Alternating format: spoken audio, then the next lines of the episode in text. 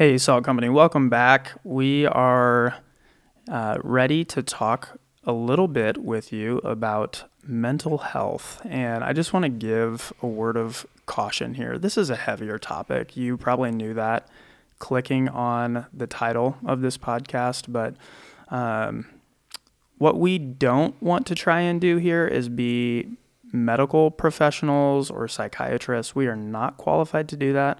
What we do want to do is just be, um, yeah, Christians and Christian leaders within our ministry that can help tee up a conversation and begin to talk about, you know, what does the Bible have to say about mental health? How do we handle our mental health struggles? Because this is a really big deal. Um, when you think about mental health amongst college students, especially, suicide is the second leading cause of death for college students. And what I know to be true, just based on raw data, is that suicide actually spikes in the spring. And just this last week was the first day of spring, meaning this is a really uh, crucial time to be having this conversation.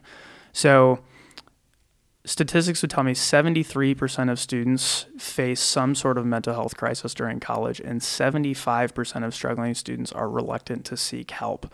Meaning, this podcast might be a safe way for you who are experiencing a mental health crisis and are reluctant to seek help. This is you seeking help, but you're not seeking help with people, you're seeking help in isolation. And so, we are starting this conversation to help push you towards community, and we'll talk more about what that looks like. Um, but to at least start the mental health conversation so that you are not alone in this in this battle and in this mental health crisis. And so, um, when we think about mental health in the Bible, I just want you to know if you are struggling with mental health, um, you your story can fit in the Bible that we read and believe and follow. So, if you were to engage in the Psalms, if you were even just to look at um, many prophets, if you were to look at the Apostle Paul, even if you were to look at the person and work of Jesus, who in the garden, it says he was, you know, in anguish. He was brought to the point of despair where in his tears, it was like, you know, he was sweating blood. Um, so, there is an emotional agony that we see in and amongst God's people. So you don't have to feel shame and you don't have to feel like you're weird or you're an outsider if you're struggling with mental health. But I say all of that and also want to begin a conversation to say, what does culture tell us about mental health? And how might we as Christians maybe flip the script um, and so I'll start us, and Kyler and Nicole, I want you to speak to this too. But um, one of the things that I think culture would tell us when it comes to mental health is that mental health has nothing to do with a spiritual reality. And I just want to say that that is not true. Uh, we are embodied souls, meaning we have a mind, we have a body, and we have a soul. And so though we might be experiencing symptoms of mental health, it is worth asking the question is there a spiritual reality that we are not addressing that needs to be addressed? Um, that's not to say that every mental health struggle is related to sin, but it is to say we have to consider the spiritual reality when it comes to our mental health and not simply seek help on the mental side of things if we're not addressing soul level issues. But what else comes to mind when it comes to culture, the cultural narrative around mental health that we should talk about? Yeah, I think that's a really good point of like not making it your identity. I think one thing that is a pro of where we're kind of at in a culture is it is more common to speak of it. And so, like, yeah, to take advantage of that, to know that um, yeah, it's okay if you're struggling, whether that's in a um, like Christian context in the local church or if that's in like the medical realm, to know that there's that that's not going to be a surprise to people. Jordan read the statistics, like it's a reality, and so yeah, just to take that first step to even open up is something I think culture's saying. But even in with the Psalms, like man, the way they talk to God about their emotions, I'm like floored sometimes because that's like personally hard for me to open up to other people about my emotions and it's like man if i can be that like blunt and bold with God. Like he made my emotions, he made my mind, and that's not to say everything that comes into my mind or thoughts I think are honoring to God, but like if I'm going to love him with my mind, my heart, my soul, my strength, like God made all those things. And yeah. so I can definitely like trust that he can meet me in all those things. I don't have to muster up the strength to get right before I can go to God and say like, God, I'm not I'm not doing well. I need you to I need I need help. I don't know what that looks like, but I need help. Yeah, that's good. You bring up the identity piece. I think that's huge. How many students I have talked with in the last 3 years that one of the first things they would tell me is not, uh, you know, this is how I came to know Jesus or this is how God is growing me, but is, you know, more defined by, you know, my name is blank and I have depression and I have anxiety and I have PTSD, um, fill in the blank. And I think it has become almost this identity mark in people's life that's just not helpful. Um, so that's not to neglect the reality that you're facing a mental health crisis. It is to say that what God says about you is most important. And your your primary identity, if you are a follower of Jesus, is that you are a redeemed child of God. And if you happen to also struggle with depression, anxiety, uh, further mental health crises, um, that can be a part of your story, but that is not your identity. And so when we are asked the question, like, is mental health a sin? How would you address or maybe answer that question? Yeah, I mean, I think it's it's helpful off the bat to just say no, it's not necessarily. It's certainly mm-hmm. not a sin just to be struggling with mental health, but how you you live in light of what you are going through. Excuse me very well could be um, choosing to sin, live in a lifestyle of sin, or give into a pattern of sin. But no, having a mental health struggle in and of itself is not sin. Yeah, I mean, you, I'm, I kind of already mentioned it. Like God hearing about people's emotions in the Psalms. You mentioned Paul. Like there's so much raw, real emotion going on where they're they're like giving over the depravity excuse me, not depravity, like the reality of where their mind's at, that they know it's not honoring God, that they know that they're struggling, they're anxious, they're depressed, they have no hope. And it's like, okay, that's not necessarily sin, but if in me not having hope, I turn to something for control that dishonors God, yeah, sure, that's sin. If I harm myself, yeah, that's sin. And so to say, maybe the thoughts, the feelings, the awareness of the mental health that's going on isn't sin, but to say, like, okay, what's your response? is that sin because that that's more of what it is than like the actual mental health piece is the yeah, response that's good yeah oftentimes our coping mechanisms mm, can yeah. become sinful behavior yeah that's good um, so let's say a student in our ministry comes to you and they're saying hey um, one of my connection group guys or gals just told me that they have a mental health struggle, whether that's, you know, they're really struggling with depression or they have suicidal ideation. Um, if you were to, you know, just begin to give them some advice of like, here's what you should do, here's what you shouldn't do, what kind of things might you tell a student? Yeah, I think one of the first things I think of is like we are all individual people. So just because they say they have depression, anxiety, trauma, what like whatever they're labeling it as. Um, one to find out if this has been an ongoing thing, um, if it is actually what they think it is. Not to say um, labels aren't unimportant, but I think to um, yeah label something maybe prematurely can bring more shame or damage than um, yeah if they've if they've gone somewhere if they've been evaluated if they know this has been a struggle before um, but then i think also just to say like each person is an individual. So, how do you like figure out what's going on with that individual? How do you ask them questions, not in an overwhelming way, but to figure out what's actually going on? Um, what does that struggle looked like? Um, who have they told? Um, those kind of things, I think, is what I would say first. Like, show up, be there, but ask questions too to get more of a fuller picture rather than just like, oh, you told me you have depression or anxiety, like let's go to the next step. That's not quite how it works. For sure. And I think even just right off the bat, being honest with them and saying like, thank you for even just trusting me with telling me what's going on, and I that means a lot to me that you would share that with me. I care about you, and even just asking like, do you want to talk about this right now? Is this is this a time you want to talk about it? Is this a place you want to talk about this? Yeah, that's really good. I think that the idea of like helping them start to begin to process what they're feeling and thinking. Most of them have been writing an internal narrative that they have never vocalized before. So, um, yeah, saying, can you describe what you're feeling or like what kind of thoughts have you been having?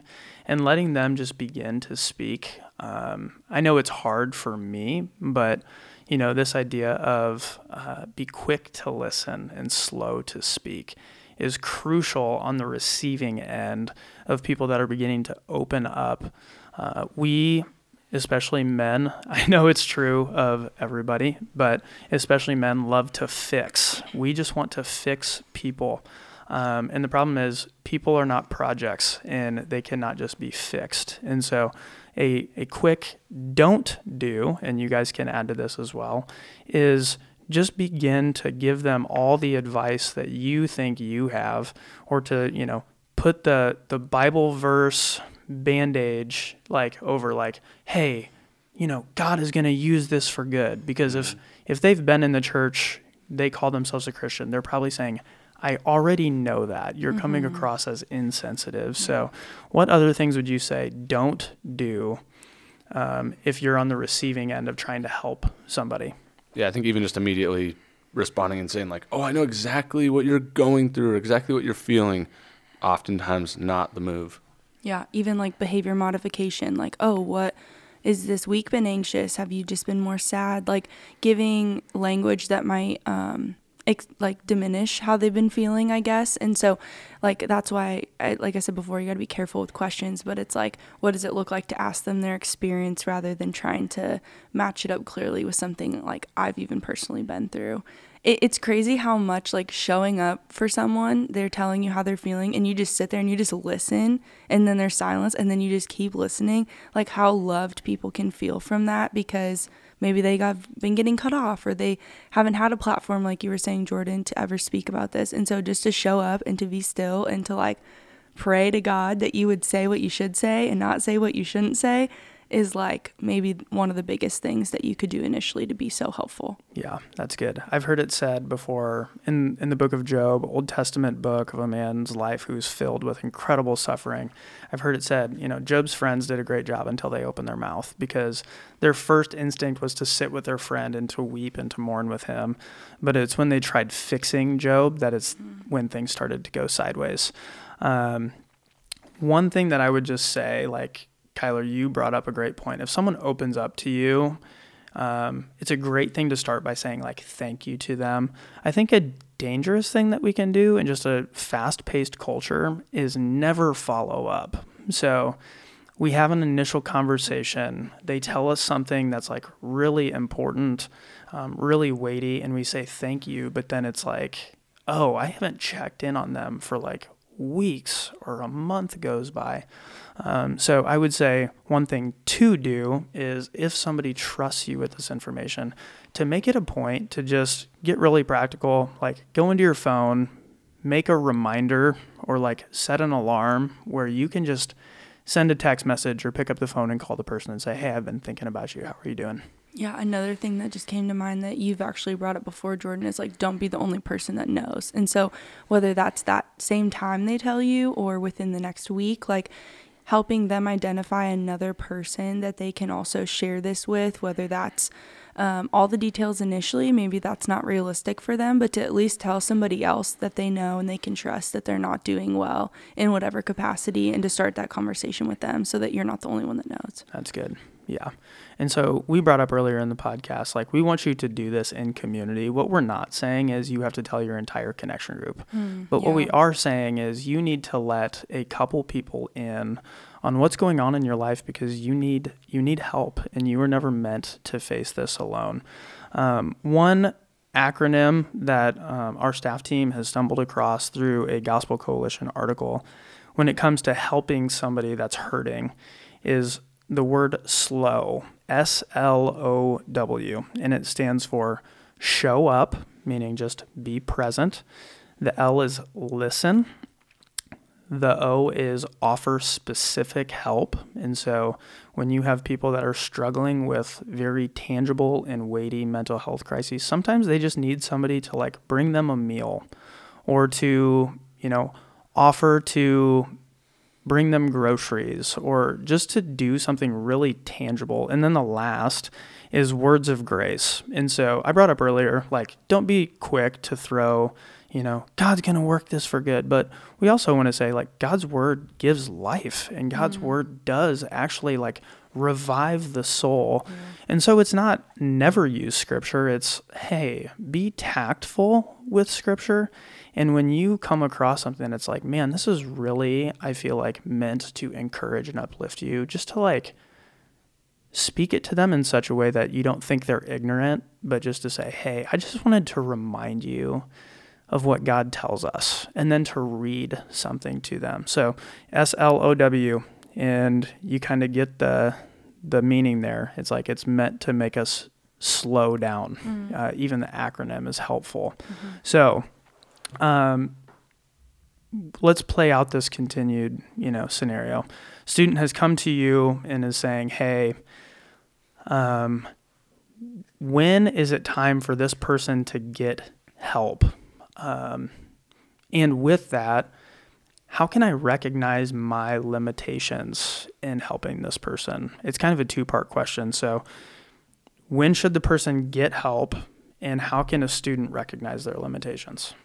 Yeah, I think, I mean, if, if someone is daily struggling with mental health, anxiety, like it's totally fine to get help right then and there. Like, let's, let's get you some help, whether that's, I'm going to talk to, you know, a pastor, talk to someone on SALT staff, go find uh, someone who's a biblical counselor, or even even a counselor who's not themselves a Christian. But I would say also in that, don't isolate yourself from Christian community. Um, but it's yeah, just helpful to I think get help, and even if you don't need ongoing, you know, care in that way, to just go and and get talking about what's going on and let other people in. Yeah, for sure. I feel like whatever capacity you're talking about getting help in, whether it's the things Kyler just mentioned, or maybe you've tried those things and they've been helpful to some degree, but it hasn't, um, you know, well, also just to say like when you seek when you seek help what are you seeking help for? To alleviate it as a whole or to make it more manageable? Like what is the actual intention?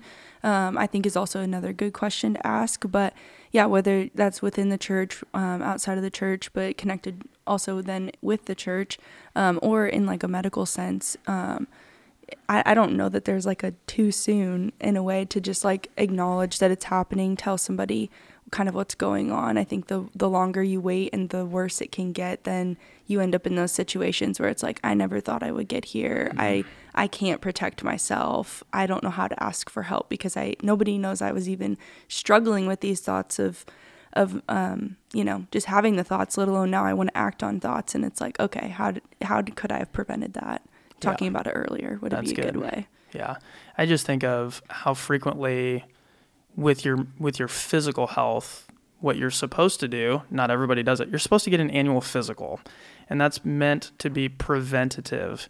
And there's a stigma around mental health that says like oh if you seek help for mental health you're like sick in a way that is maybe making you a social outcast.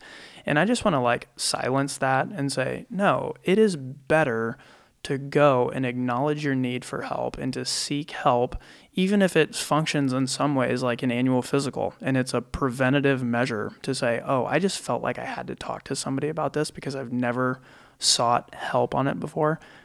If they just say, thank you for sharing with us, I don't think you need to keep being seen. Like that was worth it. Mm-hmm. Uh, when it comes to just acknowledging limits, I think most of us, um, I don't always say this, and I shouldn't always say this in a spiritual realm. There's something to be said of like, follow your gut. Of if you feel like it's out of your ballpark, it is. It already is. Um, especially with college students, like you are not a medical professional and you are still really young. That's not to say that you don't have wisdom, but that is to say there are a lot of more mature people, especially in your church family, that can come alongside and help you.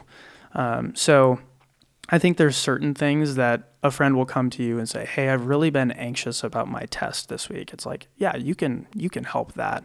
But if somebody says, "Hey, I've been having crippling anxiety and panic attacks and I don't feel like I can show up to church on Sunday anymore." It's like I think that's out of your ballpark. Um, so don't be afraid to ask for help. And a line that we've used within our ministry before is like, hey, you can tell us anything in confidence, but that doesn't always mean it's confidential.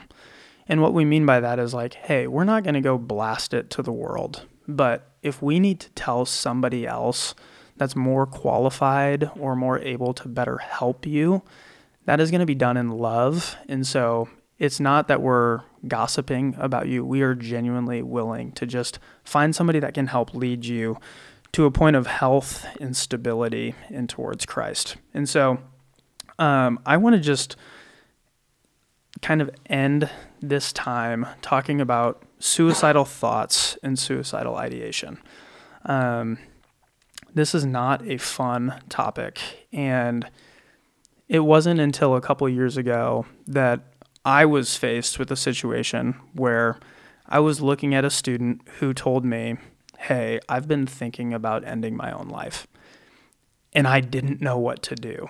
Um, you know, I wanted to listen, I wanted to ask questions, but thankfully there was a CRPD member of our church who was near, and I just said, Hey, first off, I know you're a follower of Jesus. Second off, you're like trained to know how to handle this. What types of questions should I be asking him, and what am I like responsible to do? Uh, what am I required to do? And he gave me really practical advice. And so I just want to share that with you so that we can better care for one another, um, care for the people that God has entrusted to us, and when necessary, if this applies to you, uh, to seek the help that you may need. And so, if somebody came to me today and said, Jordan, I've been having suicidal thoughts, the first question I would ask is, Do you have a plan? And if they say yes, a follow up question is, you know, do you have the means to carry out the plan? And if the answer to that is yes, then one of the most challenging things that you have to do is you have to present them with one of two options. You can say, hey, you need to go to the hospital. And there's two ways we can do this. The first is that you can drive there, or I can drive you there. We can go in together. And if that's the case, here's what's necessary you need an initial evaluation. There's no promised stay in a hospital, um, but you will be evaluated. But if they're not willing to do that, what you can actually tell them is to better protect you, I'm going to need to call the police. And that seems extreme, but if the police have to escort your friend to the hospital, they will be admitted um, for at least a couple days to stay and be monitored and to make sure that they are in a safe environment. And here's the reality your friend might get really mad at you. Um, and that's something that none of us want. But if that means our friend is alive, that is something that we are never going to regret doing. And so there's obviously more questions you can ask along the way of have you had these thoughts before? Have you attempted suicide before? Um, how long has this been going on? But to better understand, do they have a plan? Do they have the ability to carry out their plan? If those things are true, we actually need to take more desperate measures to protect them from themselves. And so, um, any closing thoughts on mental health, scriptures, um, the hope that we have in Christ. Mm. Anything you guys want to say? Yeah. I mean, I would just add to what you were saying, which all that's super helpful. If if you're ever in a situation like that at all, just like remember those, try to remember those things, but move slowly through those things. You don't need to mm-hmm. freak out your friend by, you know, right now I'm going to call 911. Just like be be at peace and trust that the Lord's with you and, and is going to work through all that's going on, no matter how maybe ill prepared you feel. Yeah, and I think like a another helpful part in that is like as a friend, as the one struggling, you can do all the right things. And sometimes, like Jordan said, there's just limits. And so to know it's okay to ask for help, it's okay to speak up, like it's okay to not have all the answers to say to somebody. And, um, yeah, just to know, like, oh man, y- you're in danger of hurting yourself, and I don't want you to do that. So, whether that's come stay with me for the night or I, like I want to go to the doctor with you to make sure we can have more conversations. Whatever it is, like don't do anything um, unless they are in like dangers in a in a danger of hurting themselves without I guess their permission in a sense. I think sometimes in mental health it can feel like, oh, I just divulged something really personal and scary that I maybe haven't told anyone and now all of my ability to make decisions is going to be taken away mm. from me. Mm. And that's just not true. Like if you're not going to um, if you're not going to allow someone to make decisions to help themselves get better, they are always going to feel like they are just stuck in that place. Yeah. And so, yeah, unless it comes to like harming of themselves or of another person, there's no reason they can't make some of those small step decisions. And you can be a really big help in walking through that with them. Um, so to not just, yeah, take the reins, take control. It can feel like the right thing to do sometimes to protect, but um, isn't always the right answer either. Again, within the context of what we're talking about, if there's harm potentially being done, they have the means. That's a different story. But if if they can take action steps and make those decisions, it's actually better if you let them do it to show them that they can, um, yeah, have some authority over those thoughts and feelings too, not just experience them. For sure. And I just want to say, like, if you're listening to this and you're like, wow, this is totally me. Um, you are not alone. God's promise to his disciples, um, tail end of the Great Commission, is true for us. You know, I'm with you always to the end of the age. I am there. I am present.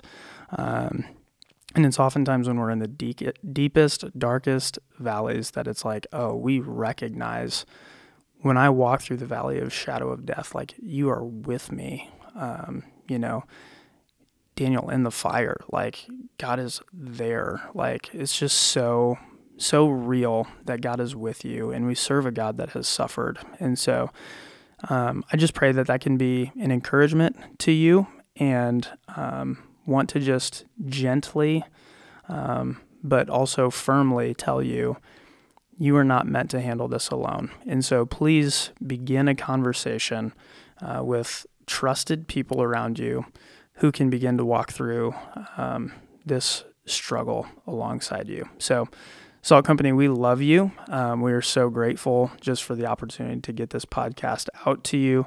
Uh, hope it can be beneficial to you, not only now, but in the in the weeks, months, and years to come. We love you. See ya.